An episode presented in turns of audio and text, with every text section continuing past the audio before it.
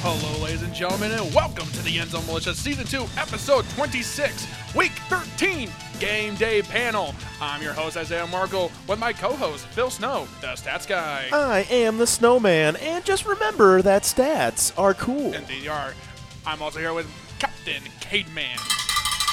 You know what it is.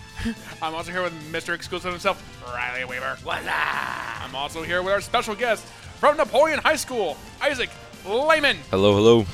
So, uh, Phil, we got a lot of games that are going to be very interesting, and uh, we're going to be stocking a score stream all night long.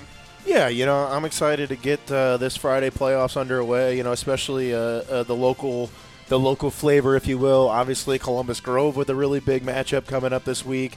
Uh, you look at some other local teams. Patrick Henry with a really big matchup on the on the on the horizon as well. Uh, looking to get a little bit of payback of Hopewell Loudon from their 2020 matchup. So that one should be an interesting contest in Division Seven, Region 26. Uh, maybe looking at some outside games as well uh, when we get to our slate. So uh, a lot of fun games that we're going to be looking at. You know, a couple especially ones.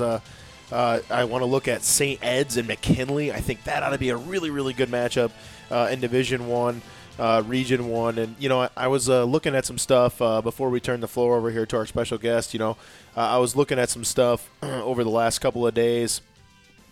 And I found some interesting stuff on these programs who have won a lot of games here in the state of Ohio, and and I just thought that I would share some of that with you guys. You know, some of these teams are pretty local, uh, so I thought that was pretty nice. Um, let's start with uh, Toledo Central Catholic from 1917 to 2022. They're 702. 369 and 33, uh, so almost eight, uh, or just over 700 wins for that program. Uh, Fostoria, probably some of you don't remember the years uh, that Fostoria was a really, really good football team from uh, 1896 to 2022. They're 707 and 499, so just over 700 wins. Uh, these were one of 10 schools to win multiple state titles in the 1990s. They won a state championship in 1991 and in 1996.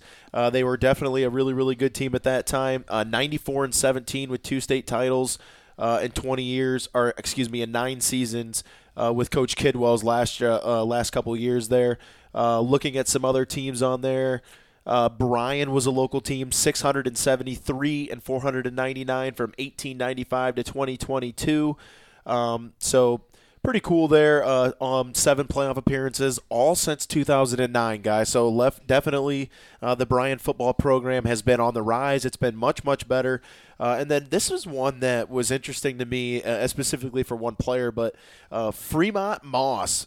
Uh, to Fremont Ross, 679 and Welcome to the club. 468 from 1895 to 2022. Um, obviously, you talk about Hall of Famer alumni Charles Woodson, uh, Charles defensive back, running back, uh, Ohio, Mr. Football in Ohio in 1994. Uh, 11 playoff appearances with his first one coming in 1983. Uh, you know they're three and eleven all time in the postseason, but I'll tell you what, uh, a lot of lot of wins there as a program, and uh, just just found some of that, and uh, I thought that was interesting to share with you. So uh, before we get on our game slate here, we always like to. Uh, you know, bring our special guest in and kind of give them a floor for a little bit. Obviously, welcome. Uh, it's a pleasure to have you here. We always love bringing people into this uh, to see kind of what goes on behind the scenes a little bit. But um, typically, we ask our guest how what they've seen over uh, their experiences on Friday night. But you were on the field uh, for all your experiences on Friday night. So uh, we just want to give you the floor, maybe to talk about uh, what you guys did as a team from the start of the season. Obviously, started out 0 4. Uh, you finished the year winning four or five in a row. Uh, you battle for that first NLL title in the Cardinal Division. I believe the Cardinal Division, right? Yes. Okay, I'll get that right one of these years. Um, so just just talk about that. Talk about your team. Uh, this this was your senior year, so maybe just shout out some people that you want to shout out, if you will. Uh, we just want to give you the floor and kind of let you talk.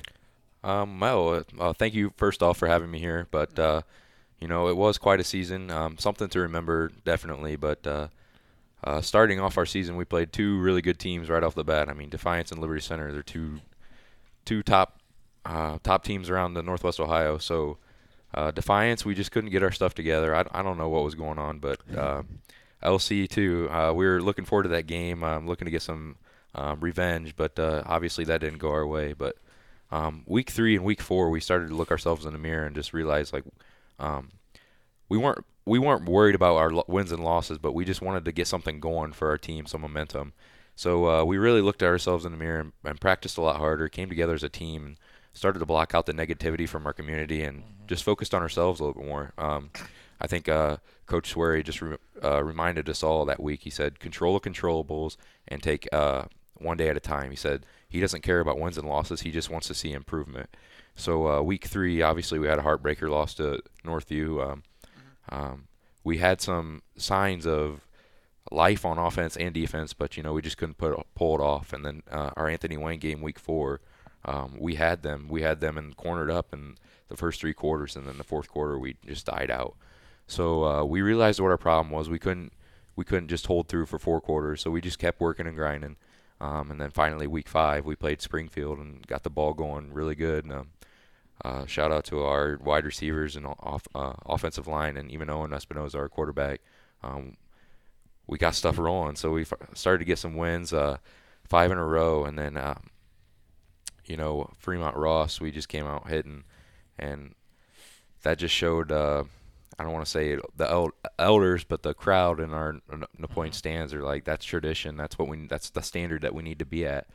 So uh, yeah, we won five in a row, and then uh, week ten we played Southview for the Cardinal Division NLL uh, title. So um, obviously, uh, obviously we were really excited about that. We came in there thinking we could get the job done, but um, Isaac Sexton, Isaac Sexton and the Southview Cougars had a really good team going for them, and I'm happy for them. But uh, I'd like to say uh, I'm thankful for all my coaches and all my friends and family on the football team. Um, the senior class was a really good, talented class. Um, I'd like to say shout out Coach Swery, and uh, thank you for Ken Brandon, my offensive line coach, for everything he's done for us and the boys. And uh, I'm just happy for us. Awesome. Thank you for that take. We appreciate you sharing all that with us. Last thing here, real quick. How, how do you feel about the uh, the uh, NL, the new NLL division? Do you think it's a plus? Do you think you could see maybe some things going forward? What's your uh, what's your opinion on that here in about a minute or so? Um, obviously, there's there's pluses and minuses to it. Um, there's uh, less teams in the division, so um, you could take that as as you want it. Um, a lot of the a lot of the schools in our Cardinal division just thought they could be down on us. I mean, like Fremont Ross are a pretty big school, and they wanted to be in the Cardinal division, but we showed them that we're here to play football, and uh, Clay too. I mean, about probably about the same size. What a as- game that yeah, was, too. Yeah, What that a was game. that was crazy. But even on senior night, but um, yeah, I, I think it's a good uh, a good way to show the talents. I mean, you got the bigger schools, and um, yeah, I just I just like the idea. I mean, Awesome. I think the names could be a little bit better, but yeah, that's, that's all right. Awesome. Thanks. Absolutely. So let's dive into the games. First, Division Two, Region Six, the number two seeded Anthony Wayne Generals, ten and two, be playing against the number three Highland Hornets, ten and two. Also, Phil, what do you got on this one? Uh, this was uh, the Medina Highland Hornets here. Um, the couple of couple of things I wanted to note about Medina Highland is the they they really haven't played a tough schedule. You know, they played a couple of teams over 500. They lost to 9 and 2 Hudson, 35-21, uh, and they lost to 11 and 1 Aurora. Uh, so they only have two wins versus team that are over 500. They have two losses against teams that are over fi- that are over 500, and then um, just uh, you know, really tough sledding against the rest of that schedule. Not not very good. Three and seven, uh, two and eights, a couple of one and nines as well. So um, this one this one's really interesting to me, guys. I think Medina Highland's a pretty solid football team. Uh, the last time these two met, Medina Highland was able to win this game 38 to 14 in the regional quarterfinals. Uh, the winner of this game obviously going to have a tough tough challenge playing the winner of Avon Olmsted Falls, which I think Avon won by 35 in the regular season. Um, you know, um, I just think uh, you know Medina Highlands defense has not allowed a completion until midway through the third quarter and only allowed 23 passing yards for the game. That was last week. So uh, defense is really good. Um, but you know what? I, thought about this for a long time and then just really thought, you know what? I think I got to go with Grant Kinney here.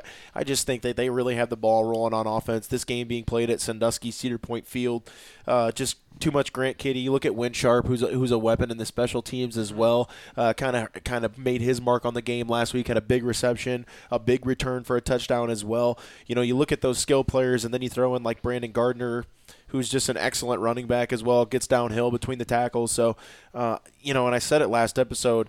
man, that Grant Kinney has some speed, man. I mean, that dude can run. I mean, so you get an extra blocker out in front of him, a lot of things can happen. Uh, I'm going to go Anthony Wayne in a good game here. I'm going to go 31 24 Generals. All right, Captain. As as Phil said, it starts with Grant Kenny for Anthony Wayne. Anytime you throw for over 1,500 yards and rush for over 1,200 yards, there, there's a key player right there. Offenses ran a, a lot around him. He's going to be big in this game. I think Anthony Wayne's going to be marching for at least one more week. I'm going to go a 34-21. All right, that's your game day. Uh, Anthony Wayne all the way, 35 to 28, close game. For me, uh, I think Anthony Wayne's defense has been the spearhead of their team all season long. Um, Anthony Wayne's physical plays physical football. Really impressed by it. I really enjoy seeing Anthony Wayne's offense clicking. Obviously, last year they went through what three quarterbacks. Three, Yeah, they did have a lot of injury issues in the and, postseason um, too. And they had a lot, and with those kids having that experience from last season, with all that, with all the injury bugs, and they you have backups that are now that are experienced playing in these playoff games. I see the Generals marching tonight, uh, tomorrow night. Uh, give me a 35-21 win. I wish it was tonight. Yeah, I really Me wish. All right, Isaac, you got some experience against these guys. Um, yeah, I, I mean, I've never played Highland Hornets before, but Anthony Wayne, I think they're really good. I think they can move the ball good. Um, their defense is, uh, uh, they have a really good defense. They've got big guys up front, but uh, I'd probably have to go to Anthony Wayne. I mean, they're just physical, and I know they can hit. Um, I'd probably say 28-14 myself. All right, all right. Our next one, Division Three, Region. What? All right, we already You talked- got him. we You already picked got Anthony Wayne too? Yeah. Oh, where was I? I don't. I don't know. He's a Pete. Our what, next- what, what do you say? The Bugaboo. a bugaboo land. I'm falling asleep over here. Apparently, he's Our- a Pete. Our next one, Division th- uh, next division, Division Three, Region Twelve. The number five seeded Wapak Redskins, ten and two, playing against the number one seeded Badin Rams. Badin. Badin. Hamilton Badin. Hamilton, Hamilton Badin Rams, undefeated, twelve and zero. Phil, what do you got on this? Um, well, I think uh, I think Wapakoneta is playing just about as good as anybody right now. This game being played at Greenville's Harmon Field. Um, you know, I think Hamilton Badin is a pretty solid offense. I think they're pretty balanced. Uh, I'll give you some stats there in a second, but I think Wapakoneta, uh, the way that they the way that they've come together over the last six or seven weeks, they've been playing some lights out football. Uh, let's go with some statistics here for uh, the Rams. Um, Alex Ritzy, 169 of 225 for 2,066 yards and 16 scores. He's thrown two interceptions. It's about 172.7 yards per game. It's about 75% on the completion percentage.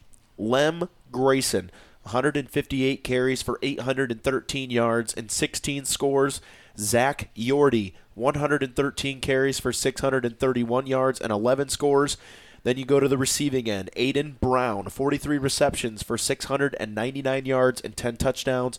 Carson Cheek, 30 receptions for 484 yards and 4 scores. And leading the way defensively for the Rams, Nate Ostendorf, 102 tackles and 6 sacks, including 11 and a half tackles for loss.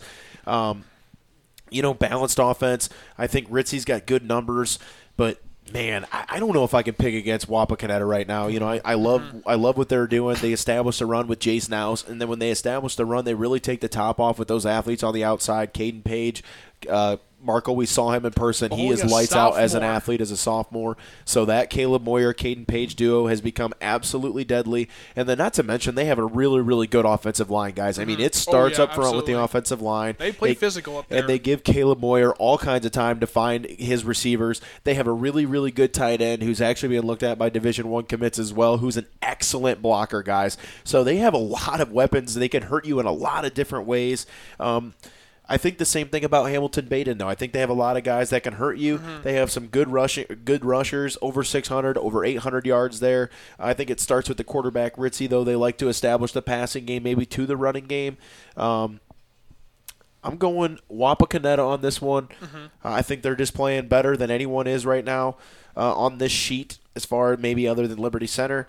Uh, this game last year was a game in this exact same Mm-hmm. round as well. Wapakoneta was uh, lost this game sixteen to nine.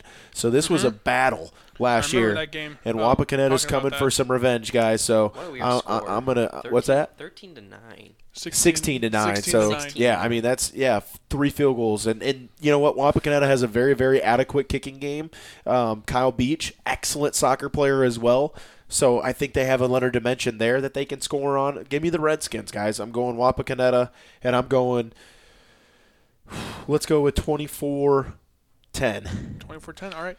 Captain. Wapak is a very, very talented sophomore class. De- definitely a lot of Unbelievable. athletes. Yeah, it's very unbelievable. Found I saw some film of them in their when they were eighth graders playing basketball a couple couple years ago against Ottawa Glandorf. So they're talented. They're big. They're definitely football players. So I like Wapak in this one, but I'm gonna go a 28 to 21 victory. All right. Mr. Game Day. I'm going against the grain. Oh, you're going with the Rams? Yeah, I'm going with the Rams. Dang. oh, whatever.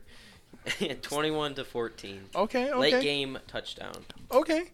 Uh, for me, um, looking at their ske- looking at their schedule here, uh, Badin's uh, schedule, uh, three teams they've beaten that is above 500 that has seven plus wins. Everyone else is six and below. Now, obviously, Wapak played Marion Local, the Alabama of Division of Division Seven football. And obviously battled with Defiance, who also been battling and literally gave Central Catholic a good fight. Uh, They just got out athleted. They didn't Yeah, get out what it is. physical. I mean, they just got out athleted, which Yeah. that's going to happen against that team. Yeah. Um, St. Mary's Memorial, ground and pound team, wing T style offense, drain the clock as much as they can.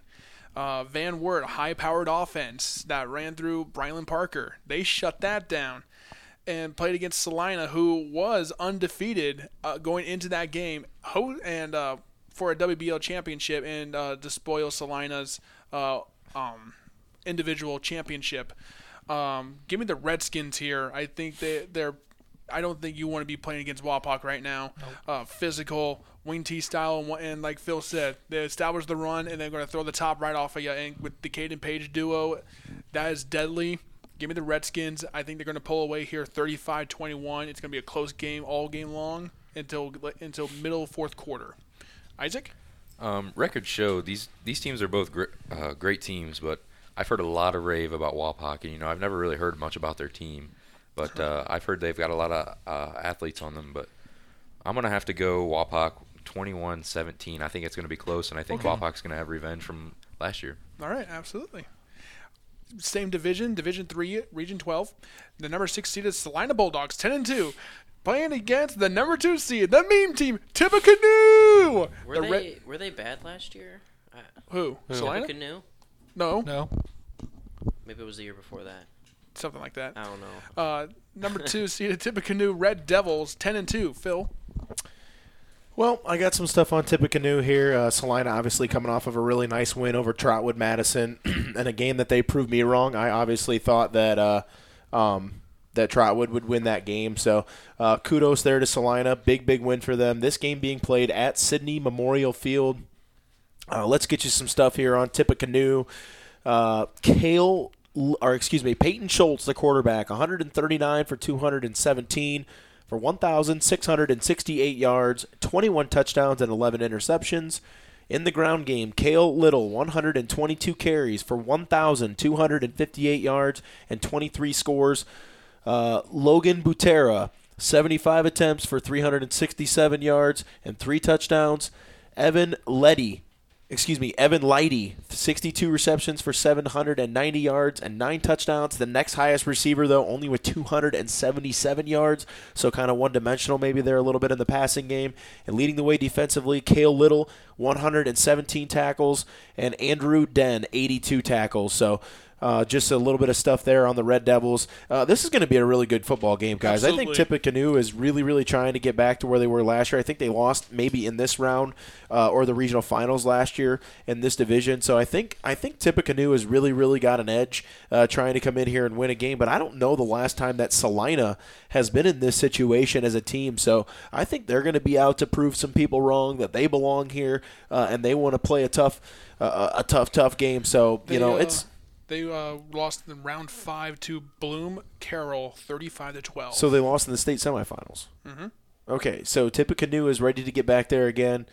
Um, you know, I bet against Celina last week. I'll pick. I'll pick them this week. I'm going with Celina. Let's go with 20 to 17. All right, Captain. Celina's got some nasty defense. I think they're going to be ready to play. They got something to prove that they are the big dog. No pun intended. I like the green and white dogs this week and a 28 to 14 win. All right, Mr. Game Day. Tippecanoe, baby. You're gonna go with Tippecanoe! yes, sir. 28 to 21. All right, all right. Uh, for me, these two teams are, in my personal opinion, are evenly matched. Very solid schedules. Um, but, but the thing is, though, Celina has they had a, an amazing battle with Trotwood Madison, and they were down that game too. So, and I think this WBL schedule, them playing Defiance, St. Mary's, Wapak, Van Wert, starting off the season for them, I think this WBL schedule has prepared them for to be battle tested. And I think the dog I won't be I think this could be a 50-50 coin toss really. Um I'm saying that I'm going to go with Celina here, but I wouldn't be surprised if Tippecanoe wins this one. I think it's going to be a close game here, 21-17, 50-50. Isaac? Um, like you said, the Tippecanoe Red Devils, they were in a state semifinal, so I think they have an, enough experience uh, and uh, probably looking for some vengeance out, but uh, get back to where they were. But I'm going to have to go with Tippecanoe, um, 28-14. Um, n- uh, could go either way, like you said, but um, I think Tippecanoe, Tippecanoe will come out on top. All right. Gonna be a, it's going to be a, an absolute bloodbath at the Yeah. line of scrimmage, though. This game's definitely going to be won at the line of scrimmage. I know you can say that about any game, but realistically, I mean, this is when it comes down to if you have an excellent pass rusher on defense, could become really, really, uh, could could really, really come in handy, especially this week.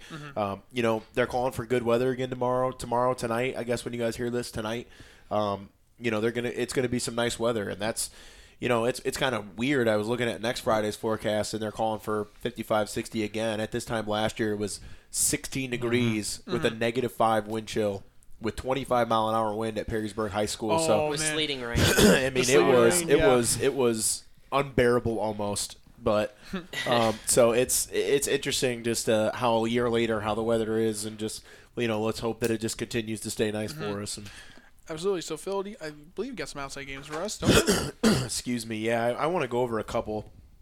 Uh, I think uh, in Division One, Region Two, I think Olentangy Berlin and Dublin Coffman could be a pretty solid football game. I think Dublin Coffman, uh, the sixth seed, uh, surprising some people. Uh, you know, kind of a of team we were kind of a little familiar with over the years. You know, I think I think with Findlay being knocked out in the first round, they might have had a little bit of an easier path than Coughlin, uh, but uh, Coffman, excuse me, but e- beating Olentangy Berlin seventeen to fourteen last week, or I'm sorry, beating Olentangy Liberty seventeen to fourteen last week, and Olentangy Berlin beating Perrysburg twenty three to seven. Both those teams were games were close and competitive. So this Berlin Coffman game should be really really good. Really looking forward to that one, and then. Um, let's go to Region Three, or excuse me, Division Ten, Division Three, Region Ten. Uh, Toledo Central Catholic playing against Mansfield Senior. Um, I think this is a game that could be extremely good. I mean, you're going to see some absolute brick wall type hitting out there. It is going to be a fun, fun matchup for that one. And then, uh, you know, just a couple of the ones that I uh, saw there, and then I can go over a couple more here in a little bit. Absolutely. So we get to our next division, Division Five, Region 18. The number one seed, the Liberty Center Tigers, 12 0, playing against the number four seed, of the Oak Harbor Rockets, undefeated also, 12 0. Phil, what do you have on us? Oh, that's gonna be an awesome game. Well, it's uh, it, um, this one's going to be played at Clay Memorial Stadium. Uh, just a couple of uh, quick outlook numbers here. Um, out, uh, Liberty Center's outscoring teams 587 to 75. Oak Harbor is outscoring teams 542 to 89. Liberty Center has 442 carries for 3,857 yards. They have given up only 288 carries for 564 yards. They are outgaining opponents 4,717 to 1,485. Um, for Oak Harbor, 617 plays for 4,935 yards. They have 411 carries for 2,840 yards, and they have 2,095 pass yards to give you 4,935. Um, just a couple of things here uh, on Oak Harbor. We'll, we'll, start with them first. Um, the quarterback is the uh, leader of the of the uh, the team there, Michael Lalonde. Michael Lalonde, excuse me, 142 for 187 for 1,971 yards, including 24 touchdowns and four interceptions. Uh, on the rushing attack, Dalton Witter, 150 carries for 899 yards and 16 scores. Uh, Hayward, 62 carries for 655 yards and 10 scores. He's also the leading receiver with 69 receptions for 868 yards and 11 touchdowns. Um, also a receiver for them, Ethan Stokes, 25 receptions for 436 yards and five touchdowns. Um, as a team, they have two kickoff return touchdowns and three punt return touchdowns. So five special teams touchdowns could come into play uh, big there um, for for this game. Let's look a little bit here at Liberty Center, or excuse me, Jacob Reidner, leading tackler for Oak Harbor, 87 tackles. What's up? No, we got we got a minute. I, Keep going. Liberty Center for Liberty Center, Colton Cruz, 114 carries for 1,360 yards and 29 scores. he averages just over 11 yards per carry. And then Trenton Cruz, 84 carries for 888 yards and 19 touchdowns. He averages about 10 yards a carry. Waylon Rents averages 10 yards a carry. And then Thomas or Waylon Rents averages 8.9 yards a carry, and Thomas Moeller averages 10.3 yards per carry. So three guys with over 10 yards per carry. So it really starts uh, up front at the line of scrimmage. That offensive line has been uh, doing yeoman's work uh, all season long. Um, you know, I just think uh, personally, oh, I would be remiss if we didn't mention about Landon Amstutz. This guy has been fantastic all Study! year. He, he has answered the bell uh, when Coach Moeller has called passing plays. Uh, not only that, um, but you know what? We'll get uh, we'll, we'll get back to uh, some some Liberty Center Oak Harbor stuff here in just a moment. Uh, uh, as we are joined now on our show by a very special guest. It is the commissioner of the Northern Eight. Uh, Football League. It is Joel Miller. Joel, thanks for joining us here tonight and uh, taking some time with us. Glad to do it. Thanks for having me on, you guys. Yeah, absolutely. Um, you know, we want to dig in right with this uh, eight-man football stuff. Obviously, uh, you know, we think it get it's going to start getting a lot more notoriety. We see a lot of things coming the way. Um, just talk about maybe the idea to start eight-man football, kind of where it came from, and uh, just talk about how you've seen it progress uh, just over the last few years.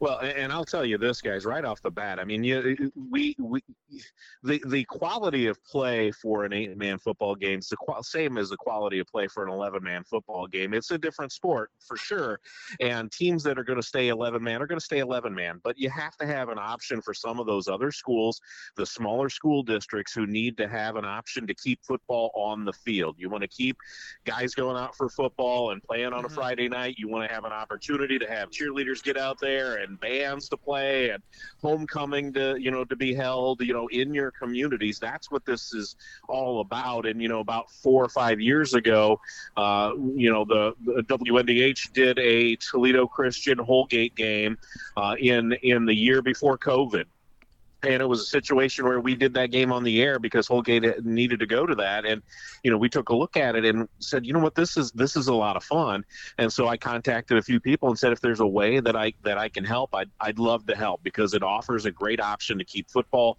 being played at these schools, and uh, they contacted me and said, hey, how about you you come on with us and and and help us out as commissioner? And I said I would be glad to do that, and so you know for the last few years that's where we've been at, and you know then it's then it's up to us to, uh, you know, as a group of, of schools to expand the sport around the state of Ohio and get more and more schools involved. And then the goal eventually is to have the OHSAA take it over as a sanctioned sport eventually down the line when we get more schools involved. And, you know, again, like I said, it's it's all about keeping kids playing football in the state of Ohio in whatever situation in your home school, and that's what it's all about.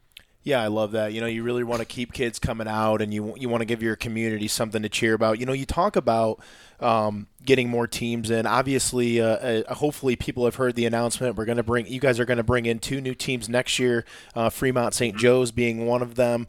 Uh, Yep. You know, just talk, just talk with us a little bit about maybe how you guys have expanded over the last few years, and where do you see the limit to this becoming? I mean, how how big can eight man football really get? Uh, It's it's a matter of education. It's a matter of culture change. It's a matter of schools getting to the point where they understand that this is a viable option for them to do it, and they're not hanging out in the middle of you know nowhere, twisting in the wind by themselves to keep it playing, or have to travel two hours to play every game. That's not the case, and you know we try to expand the footprint. You know, farther and farther. We added last year Sebring McKinley on the eastern side of the state of Ohio. Uh, Chalker, Southington Chalker is a, the second school along with Fremont St. Joe that we've added, uh, and they're over right by McKinley. So, you know, the, the goal is to add geographically other teams because there are schools in, you know, all all five quadrants of Ohio. If you break it down into five quadrants, you know, there are teams and schools in each one of those five areas that need to turn to something like this. And if we can reach out to them, make it easy for them to do it, that's our goal. You know, we've we've gone through a lot. The the the four original schools uh, that were in the Northern Eight, you know, got to this point because they they you know they needed to make a change. They were not going to be able to play 11 man football anymore, and so they turned to each other and worked together to make this happen. And we, if we can spread that out to others, that's what we want to do. And so the goal is really to expand this geographically. And the the more it happens, this year we were able to uh, to talk to the OHSAA, who worked with the Ohio High School Football Coaches Association. The Football Coaches Association sponsored our postseason this year and backed that, so that lends some some credibility to what we're doing and makes it easier for teams to sign on and become part of this. And you know, it's it's it's small steps toward that each time, but each step you take makes it easier for other schools to say, you know, we're you know we're to the point where we think we can benefit from doing this. You know, and I think if people are just willing to open up open up their their minds a little bit and actually come check it out, I think they would be uh, very very pleased to see that it is very competitive football. And speaking of that, uh, let I just want to hear a little bit of your take on the uh, on the eight man state championship game last weekend. Uh, obviously, you know a, a very good contest, a rematch of last year. You know, you were on the field a little bit of that for that one. Uh, just just talk to me or talk with us for a little bit about how you thought that went, and um, just you know give give a little bit of what you thought on that one. Toledo Christian played lights out. Uh, you know, going into that one, I thought it would be a very close contest right down to the end. The the regular season matchup between Toledo Christian and Holgate was a 30 to 26 game, and so we really thought that was going to be a very close game. But Toledo Christian came out and just set the tone early. Holgate played well defensively to begin with, but Toledo Christian's defense did not let Holgate's offense take control. And Holgate's offense is is a very you know a very powerful force. And so you know they once they were able to do that, Holgate had to play from behind the entire time. That allowed the defense to pin their ears back a little bit more, bring pressure. The you know I think the main key was that Toledo Christian was able to play man to man on. Mm-hmm. Holgate's playmakers, and that made the difference. If you can do that, especially in eight man football where you're not able to roll an extra safety over the top, more than one safety to one side, that that can really change things for you and, and, and alter how the game is going to be played. And, and Toledo Christian was able to do that. And then offensively, Tyler Grace, their quarterback, really, you know, managed the game well. Carter Kester, if Carter Ooh, Kester man. is, man, he's the man. I mean, he had, I think, That's an understatement. he had three touchdowns. Uh, you, he he did everything. You could tell he was a man on a mission, and and Carter Kester just changed the world that night. Absolutely. Hi, Joel. I just want to say thank you for everything you're doing. This is Captain Cademan here. I just got a Hey, question. how are you? Good. I just want to ask you a question about what Sure. qual- what qualifies some of these te- these smaller school teams for the eight man game. The way the uh, Football Coaches Association has set it up right now is that you have to have under 160 boys in your top grades. So that that is a, a, number that you're getting at. But I think what really, you know, if you're a coaching staff, you know that as well as I do. If you're a coaching staff and you're looking at it where if you're 11 man and you've got 20 kids on the field, you can't go 11 on 11 in practice even. You know, I think that's a big factor that people really don't, you know, equate into this is you want to be able to as much as you can go go eh, you know you know first first offense against first defense or first offense against second defense whatever it is you want to be able to do that as much as possible in the game in practice situations. And if you can't do that that's the the first thing you have to look for. And then when you look at others you know if they're looking at having 15 guys on the sideline for a friday night you know that as much as I do how much of a you know behind the eight ball you are mm-hmm. put and, yep. and you know you you know we we see it you know week in and week out where you've got schools that are going against powers you know i remember back to you know covering some holgate games against those wayne trace teams back in the Ooh, early yeah, 2000s yeah. and Tinora and you know in the green meadows conference where they would show up that night knowing that the world would have to you know there would have to be an earthquake and meteors fall and you know all these things happen for you to to be able to be in that game at the end and those things are just weren't going to happen and now you can flip that switch and change things and be competitive you know, on a conference schedule at a state level uh, by making those changes. And so I think that's the decision that schools have to make is mm-hmm. what are you in for for your kids, you know, and it's a tough decision to make to mm-hmm. say, you know, you know, back in whenever we were really good, but then you look at your enrollment and your enrollment isn't what it used to be and, you know, things like that, that, that the world has taken a change for for everybody in the state of Ohio and really across the Midwest. And you have to say, what are we going to do for our kids here? What you know, what's our what's our mission? What's our goal for this? And and I think that's the change that a lot of schools are starting to make. Absolutely. Hello, Joel. This is Isaiah Marco, the host of the End Zone Militia here. Um, Uh, my question is for you. Uh, going, we're moving uh, moving over to eleven man real quick here. Um, sure. From from week one to week two of the playoffs, uh, what what have you seen in your personal opinion that impressed you, or a team that surprised you, or a team that you didn't expect uh, to be trucking on uh, going into this round three this week, week thirteen for playoffs? You know, I think you know, I don't know that it's really a surprise, but I think the level of play that Patrick Henry has put out there, you know, I, I mean, they were a solid team coming in, but they were able to get healthy and get guys back on the field that they needed to. And, and they had looked early, you know, when, when a team like, you know, Patrick Henry loses Nash Meyer at quarterback, that changes everything for them. Uh, and Lincoln Krager's got to catch up quickly at that quarterback position. He's not, he's not the thrower that Nash Meyer is. He's more of a runner. He's more of a, you know, a hard nosed kind of guy and so they had to adjust everything that they looked at, you know. And so I think I think from one to two, that was the you know you you didn't know what they were going to look at, and you know they played uh, they you know they played that you know the Arlington team that is you know full veer and you know we just don't see a lot of that. You know, mm-hmm. the NWOAL sees the the wing T and you know things like that a lot, but you know to to run a full veer and to have it be you know your main offense, that's something that is just difficult to adjust to these days. And so I think that was something that was you know kind of impressive to me. Absolutely. Yeah, Coach Gentleman just always seems to find a way to uh, to dial mm-hmm. up the right call, I guess, if you will. Mm-hmm. Uh, uh, just just the last thing here, uh, you know, just want to stay with eleven man a little bit here. Uh, you know, sure. who do you, who do you think, uh, in your opinion, is built uh, to make a good run? Obviously, we still have some local flavor. Columbus Grove is a really nice football team. They have yes. a tough matchup with Carey. Um, I think Anthony Wayne is a really good football team with Grant Kinney and those guys over there. Uh, mm-hmm. and then obviously Liberty Center has their hands full with an Oak Harbor team.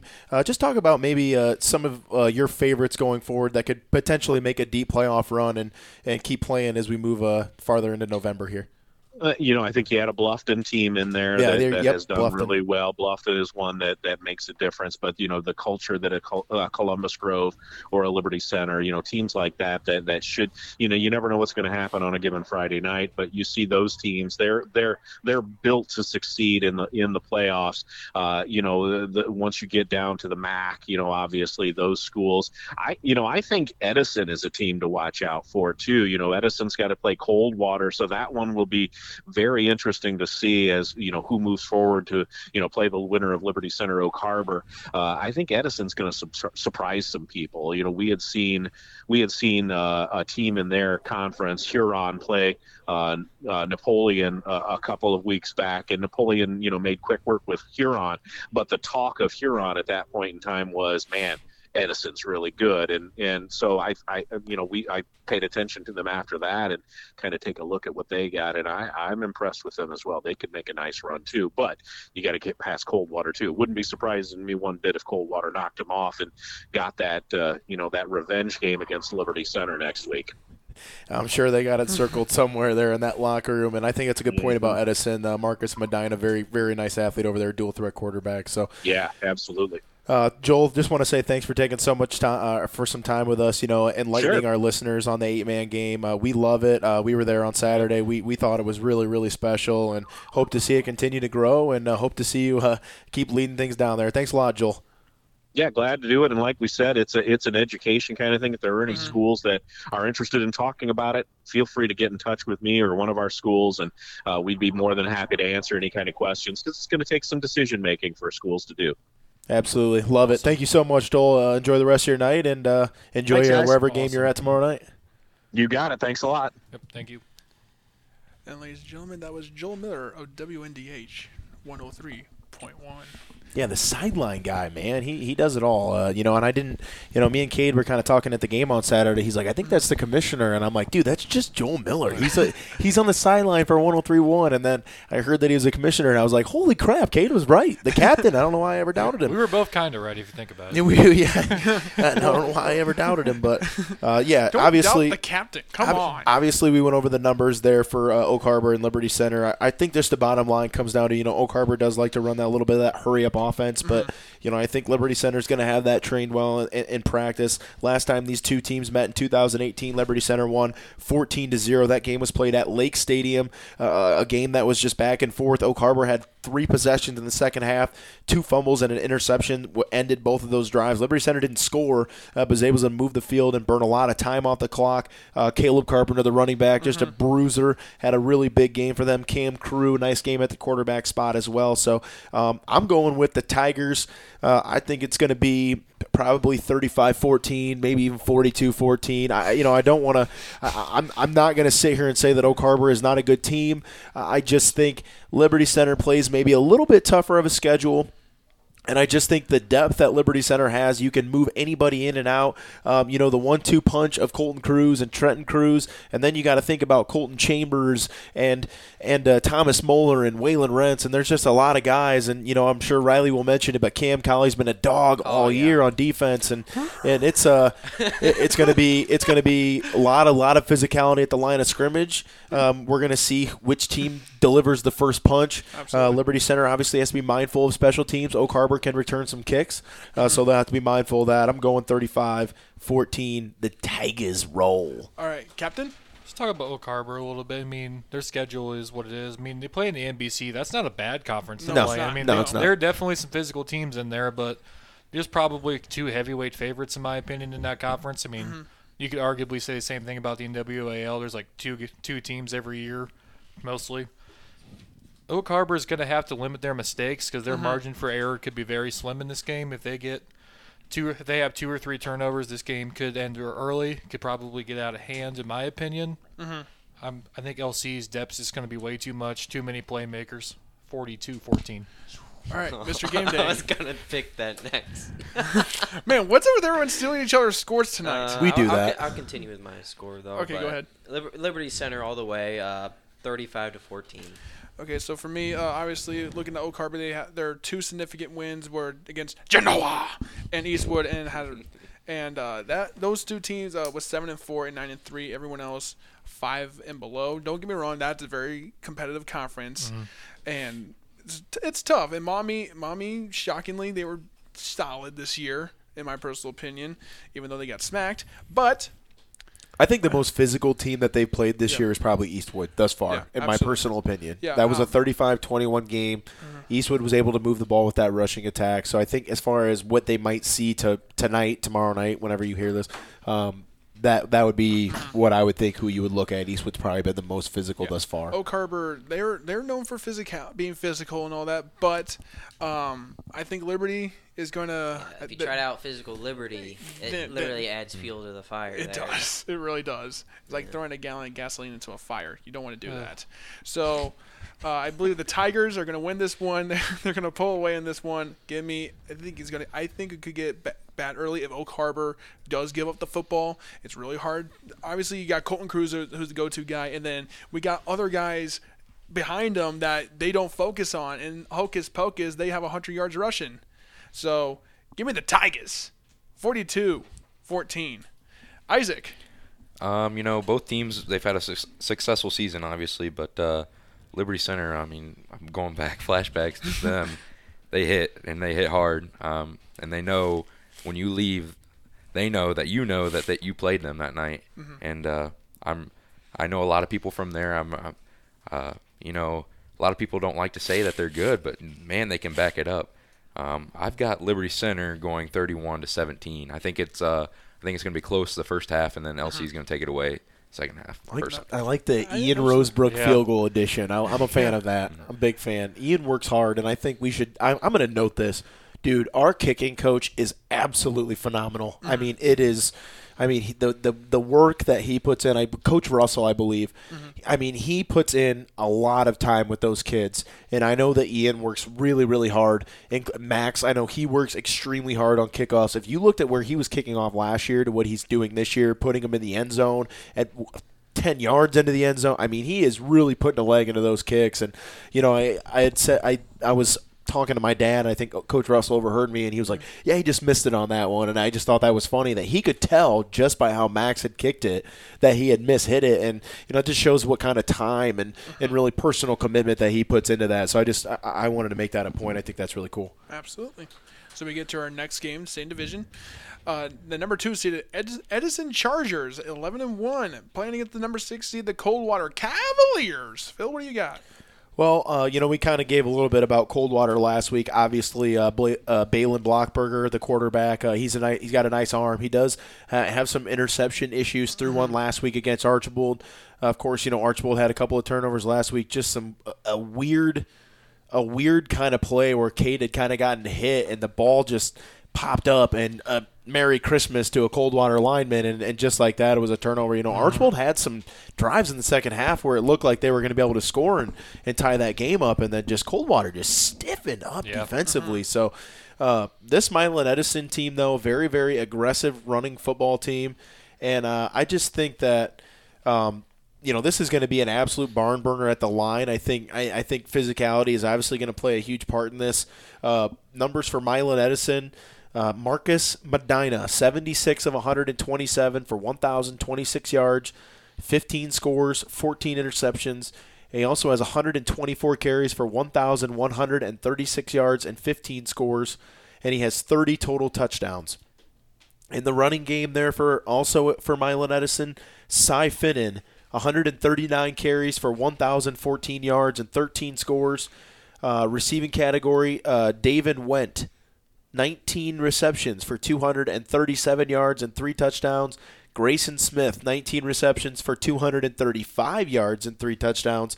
And then leading the way defensively, Blake Simon with 88 tackles and Grayson Smith with 75 tackles. Uh, for Coldwater, it's uh, you know kind of uh, the uh, Cody DePaug and uh, uh, Depwig. I'm sorry, it's his name, Cody Depwig and uh, Jack Jack Ebbing, uh, who was the defensive player of the year in the MAC. Uh, you know, tough kid. Uh, you know, I think that's kind of the difference. It's going to be in the trenches. And i- is Coldwater going to be physical enough at the line of scrimmage for for Edison? Uh, obviously, Braylon Harlemer on the outside. He's a tough, tough ass to guard. AJ Harlemer. They have some wide receivers over there. The Welsh kid is also pretty talented, good defensively as well. I'm gonna go with the underdog, and I'm gonna take Coldwater Ooh. in a close, physical, hard smash mouth football game. It's gonna be 21 to 14. All right. Cade? I think this game is going to come down to the second half. Which coaches are going to make the adjustments? Mm-hmm. Both know what you're getting the first quarter. You're going to try to fill each other out a little bit.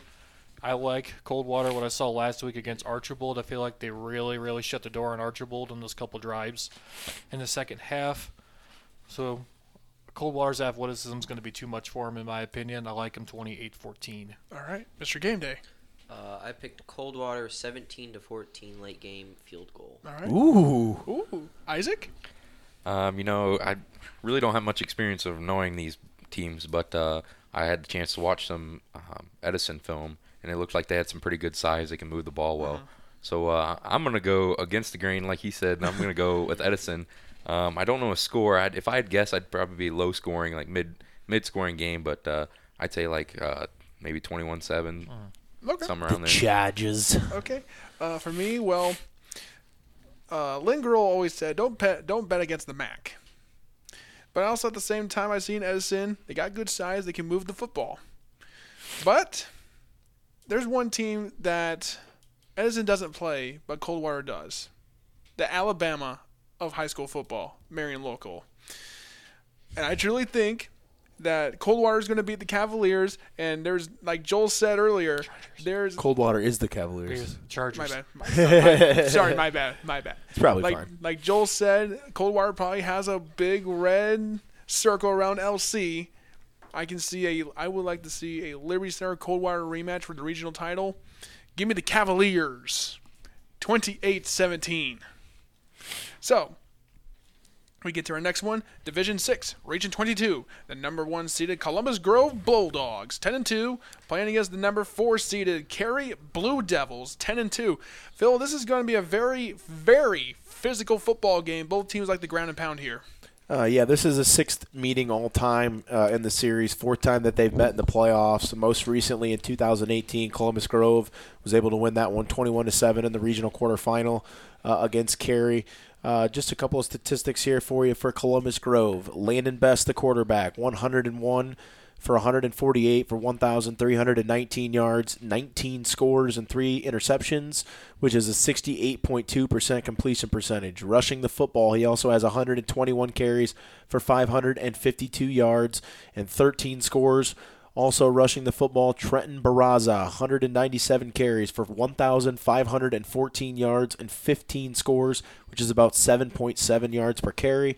And Josh Gannon, 80 carries for 526 yards and 6 scores. Leading the way receiving, Zach Reynolds, 40 catches for 447 yards and 4 scores. Kyle Hopkins, 27 receptions for 391 yards and 6 touchdowns.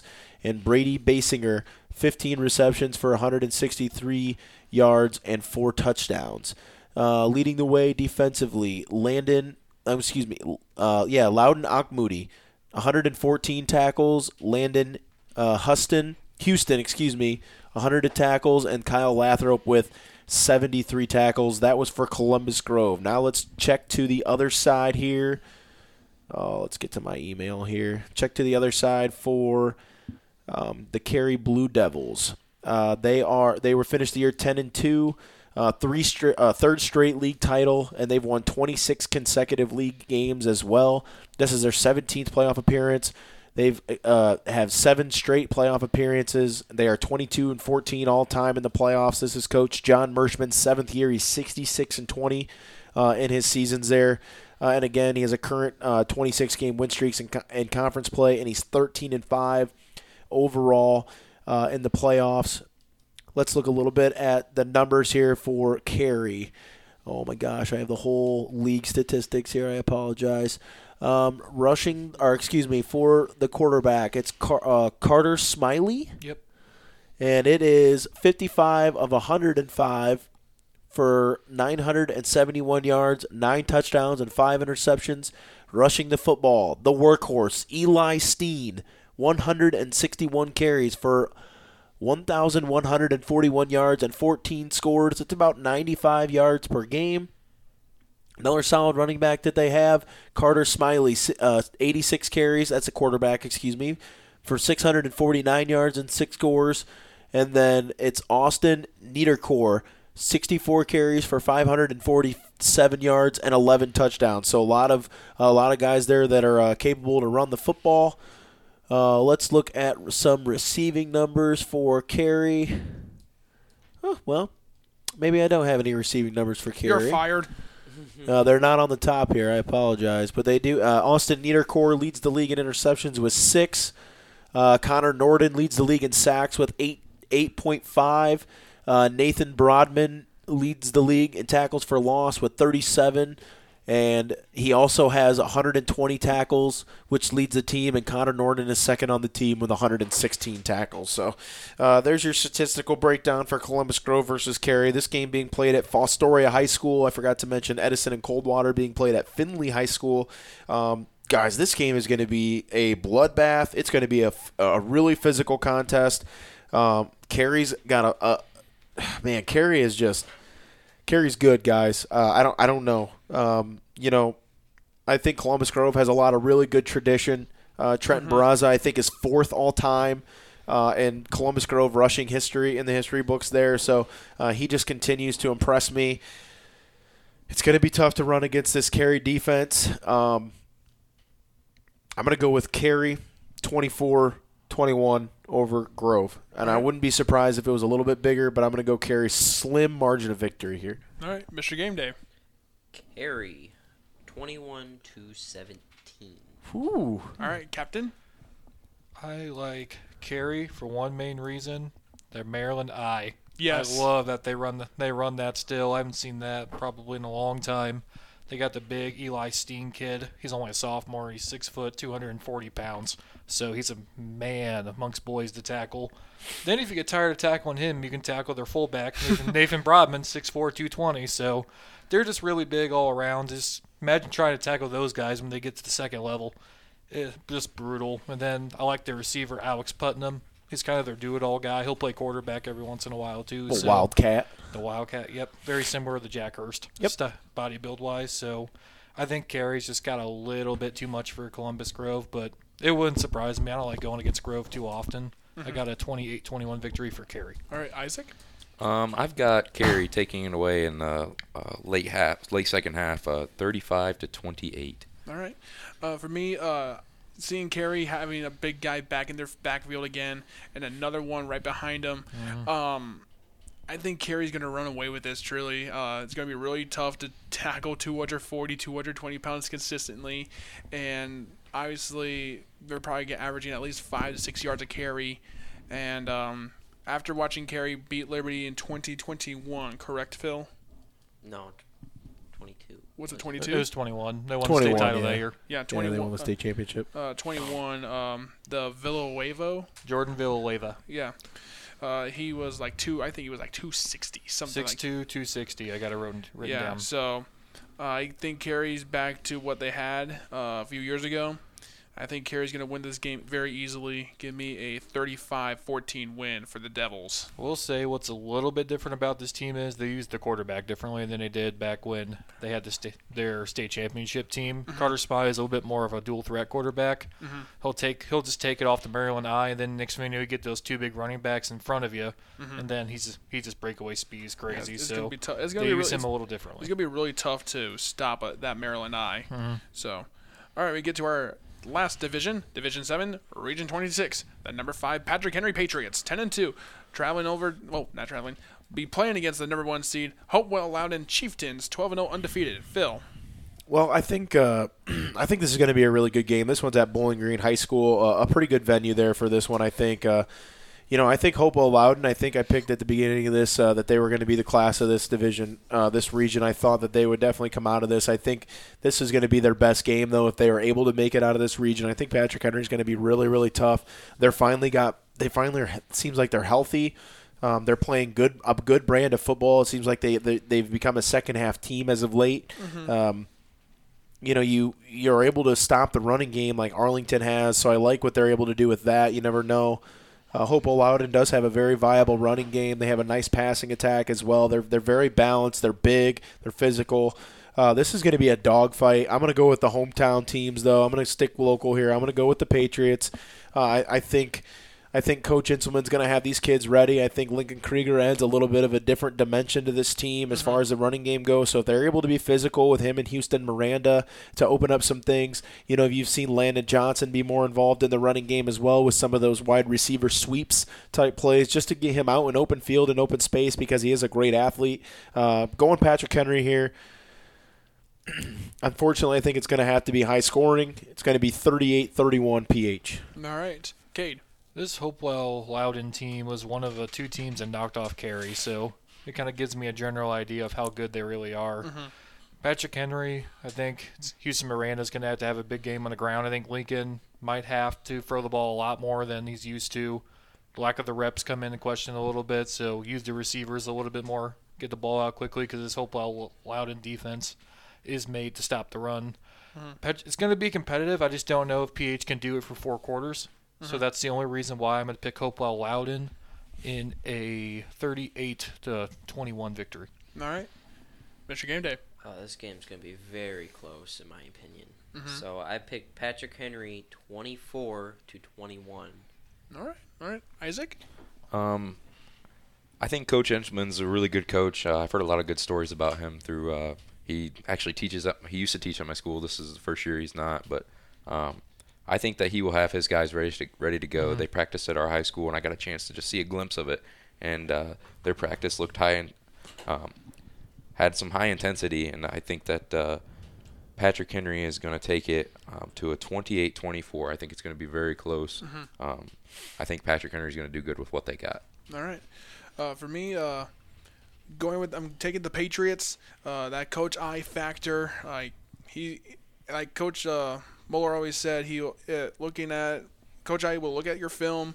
And he look, he will sit there and look at it for hours just to see what you what your weaknesses are, and will exploit it as much as he can. Um, and and like you said, Phil, Patrick Henry is more has been shown the second ha- second half team uh, as of late. Uh, I think give me the Patriots. Uh, give me a 31-21 win for the Pats. So we get to our last game. The number six seeded McComb Panthers, 10 and 2, playing against the number seven seeded the Lima Central Catholic Thunderbirds, 8 and 3. What do you got? Uh, well, uh, Lima Central Catholic, one of their losses was to Carey in week three, so they've been they've been battle tested. I mean, Lima Central Catholic is a really good seven seed, uh, and then you look at the other turn. Uh, McComb is a really really good six seed. I mean, they have a really really nice rushing attack. Their their running back is physical and he's fast, man. I mean, he is a nice piece to that offense. Um, I I mean, this is this could be the toughest game to pick on the whole sheet. I can't even lie. I mean, I this is a really really tough ball game to pick from. Um, do you know where this game's being played at? Does it, did anybody write that down? This is this is one I don't know if I wrote down. Uh, I think we're all fired, guys. I think we might have to end the show early. Yeah, this is one of the ones I didn't write down, but uh, I'm sure Captain will find it for me real quick. But you know, I just uh, I think this is kind of a clash of similar styles. I think both the teams like to like to run similar style here. Allen East. This game is being played at Allen East High School. Thank you, Cap. Uh, so, um, so um, I'm gonna thank you. Yeah, thank you, thank you. Um, so, uh, you know, I think this is going to be a really fantastic ball game. I think this is going to be a packed house. I think both of these teams are going to follow really well. Uh, I think the dem- the deciding factor for me is Carson Parker for Lima Central Catholic. I think he is the real deal as a dual threat quarterback. He's going to keep McComb off their heels. I don't know if Lima Central Catholic's going to be able to stop McComb, but they have some big kids up front, and I think that they're going to try to stymie that rushing attack and make McComb beat them with their passing game.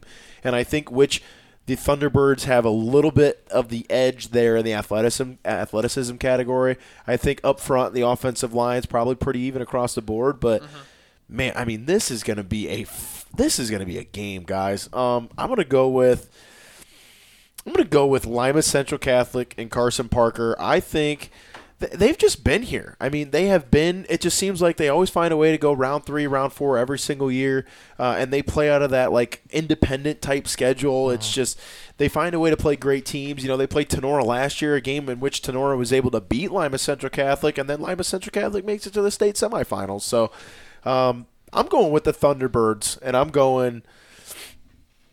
I'm going to go with uh, 34-28. Lima Central Catholic will miss an extra point. All right. Cade. I feel like we talked about McComb a lot Mm-hmm. beginning of the year, talking about they were kind of getting back to their old style when they won the state the state title a couple years ago. But 18. 18, thank you.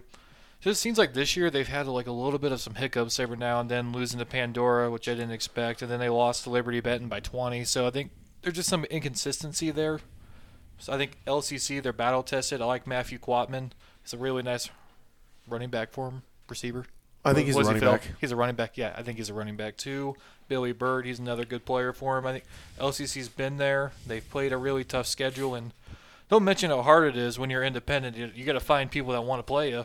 So I'm picking LCC two in a 34 to 24 victory. All right, Mr. Game Day. I picked McComb 28 to 21. Ooh. Okay, okay. Uh, Isaac? Um, I'm gonna have to go with Lima Central Catholic, uh, 14 to 10. Okay. Uh, for Low me, scoring. uh, I, I watched uh, the Lima Central Catholic and Ayersville game. Uh, Ayersville was able to run down their run down their throat a little for a few drives there, and McComb they're just known for just hitting you in the mouth and running and just running down just running down the field and shoving that ball down your throat. Give me the Panthers, okay? You're all wrong. and if I if you thank you. Uh, give me a 35-21 win for the Panthers. I just want to give a couple of couple of notes on this game. You're not changing my mind, Both. sir. I, I, okay, thank you for telling me that. Uh, McComb and Lima Central Catholic both played Crestview this year.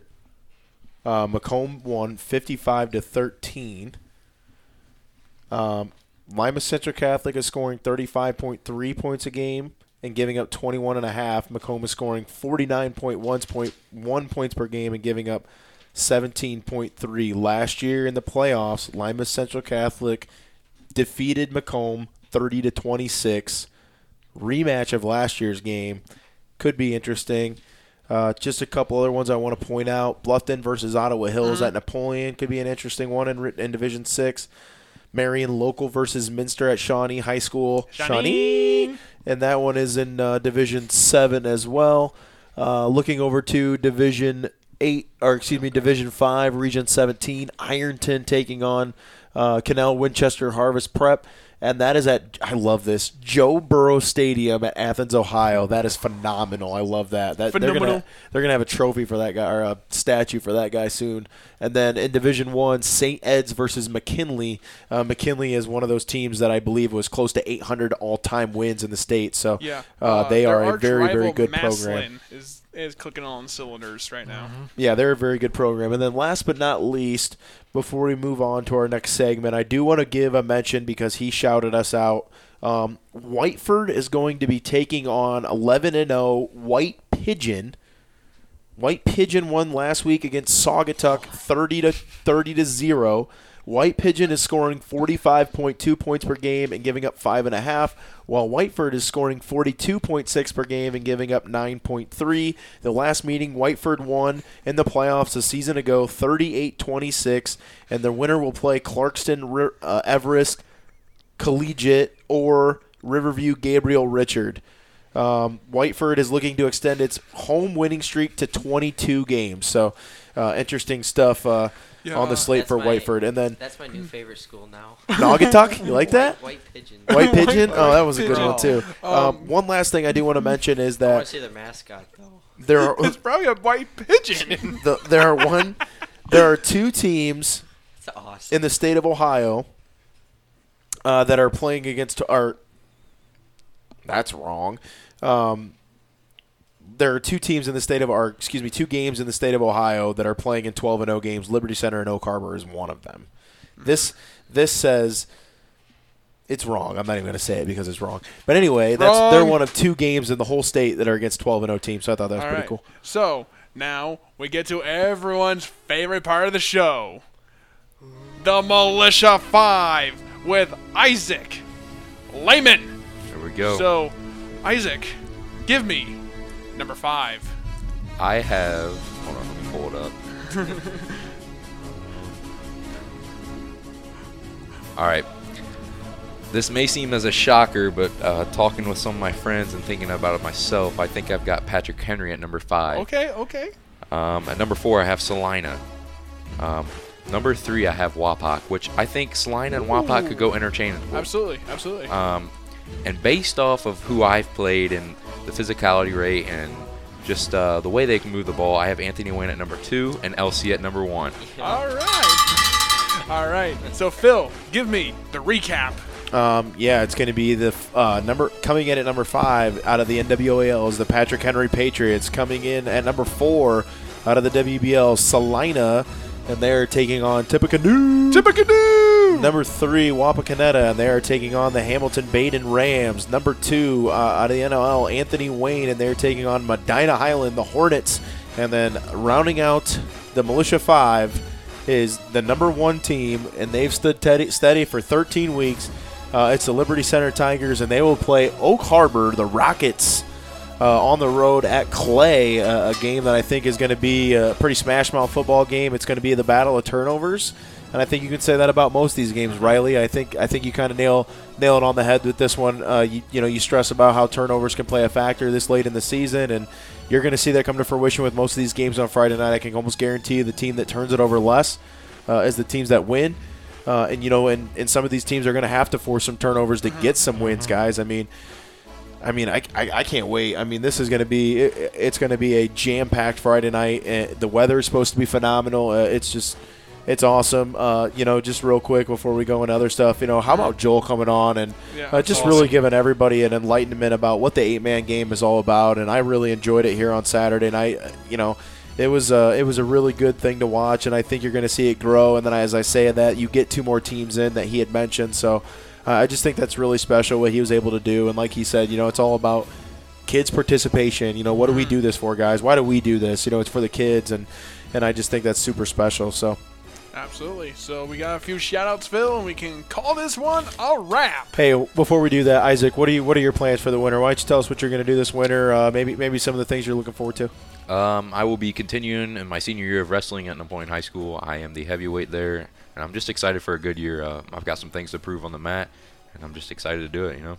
Awesome. Uh, do you uh, what what are you going to school for? You have any idea what you want to do with that? Um, if I could wrestle in college, that'd be great, but I have no idea yet what I want to major in. Um, I I think that's a common thing around with some people, but uh, I don't know. What do you think about Marcus Blaze? Man, that, that's crazy. I mean, uh, I, Kid's I guess a junior I guess high it's- school, yeah, I being the know. number one Yeah, wrestler in the in the mhm. in the uh, in the collegiate Yeah. ranks. There, I that mean, is. he, he's just so like nonchalant and chill about it, and then he just turns into a freak on the mat like that. um, really happy for the kid. that's special stuff. So special stuff. Absolutely. Thank So- you guys again for letting me. No be problem. here. Oh, no absolutely. I enjoyed man. every part of it. Absolutely. All right, so let's get to our sponsor shout outs, Phil. Uh, uh, we'll start with uh, Austin Purdue and the uh, guys at Knock It Out Drywall and AB Perfectionist Painting. Uh, like we said, you can give Austin Purdue and the guys a call at 419-906-1627. Uh, they'll come knock out the drywall for you, put it back up, and repair anything you need done. And uh, his painters will come make it look nice and good for you, paint it up, and uh, it's quality painting made easy. Dorian Hooker's Pro Day Performance Training with Jordan Purdue and Dorian Hooker. And then, not to mention, Barbie Munn, who does a great job out there with her group of ladies. Uh, fantastic, fantastic atmosphere. Uh, better athlete, better you, whatever you want to do. Just give those guys a call. They will work with your schedule. Uh, Jordan trains athletes as early as 5 a.m. 5:30, 6. I mean, he is willing to work with people to do whatever you guys need to do uh, to be the most quality you. Um, also, Dorian Hooker speed training. Uh, it- it's phenomenal stuff there with what he does at UT. Let's go with LC Tiger Sports Live uh, for the use of the studio and all the equipment here. I mean, it's just fantastic being able to come in here and uh, show our guests uh, all, all the special things that happen here behind the scenes of our show. Absolutely. A shout out to every Liberty Center's favorite family, the Snyder family, and the Tiger Den Dairy Bar. And when they get back in the season, just remember, ask for a Duke Burger and tell them we sent you. M- Weaver's favorite insurance company, Yeah. Mayor Bay and Hop Insurance, are known as Meyer Bay and Hop Insurance. All right. Serving the people of Northwest Ohio since 1933. Shout out to Chambers Control with Kirk Chambers solar panels, high techy stuff that give Phil headaches for days. Uh, probably for a couple of them. Swami Welding with Norm Zider helping out Northwest Ohio Athletics and Fabrication Services. I think since 1965 they've been doing fabrication services, but they've been helping out local sports for probably 133 years. Something like that. Three chord. Uh, sign it, sew it, screen it, print it. And shout out to KK Collision with Kyle Kern, Collision and Mechanical Repairs 24 7, lights and heavy duty toning. Give them a call at 88 533 7801. So, with that being said, I'm your host, Isaiah Markle. Uh, I'm the co-host, the Snowman, and just remember that stats are cool. Captain, Captain Caveman. Mr. Exclusive Riley Weaver. Isaac Lehman. And this is End Zone Militia. Weaver King Oh.